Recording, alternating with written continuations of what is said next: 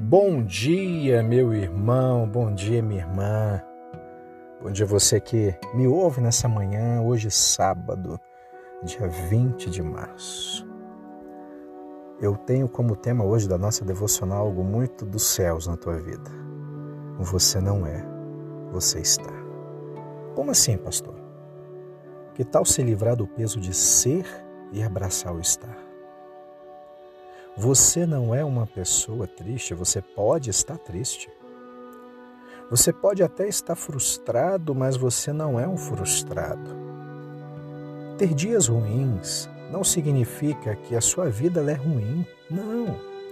São momentos, fases, ciclos da vida. É normal estar triste vez ou outra. É normal estar desanimado.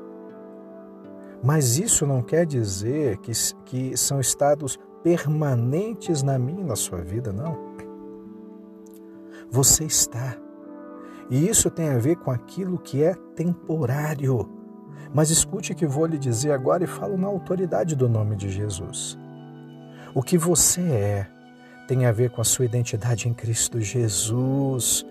E isso está sendo conectado com o propósito eterno e não com as nossas coisas passageiras dessa terra. Aleluia! Aleluia! Aleluia! Então não deixe que as circunstâncias negativas roube a sua verdadeira identidade, não.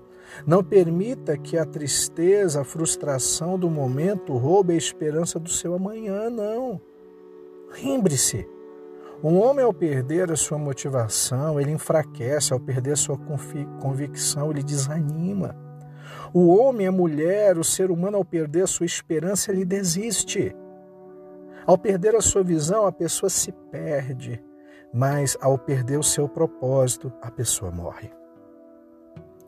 Os dias ruins nunca foram feitos para nos tirar o propósito, não mas para nos fortalecer dentro do propósito. Louvado seja o nome do Senhor.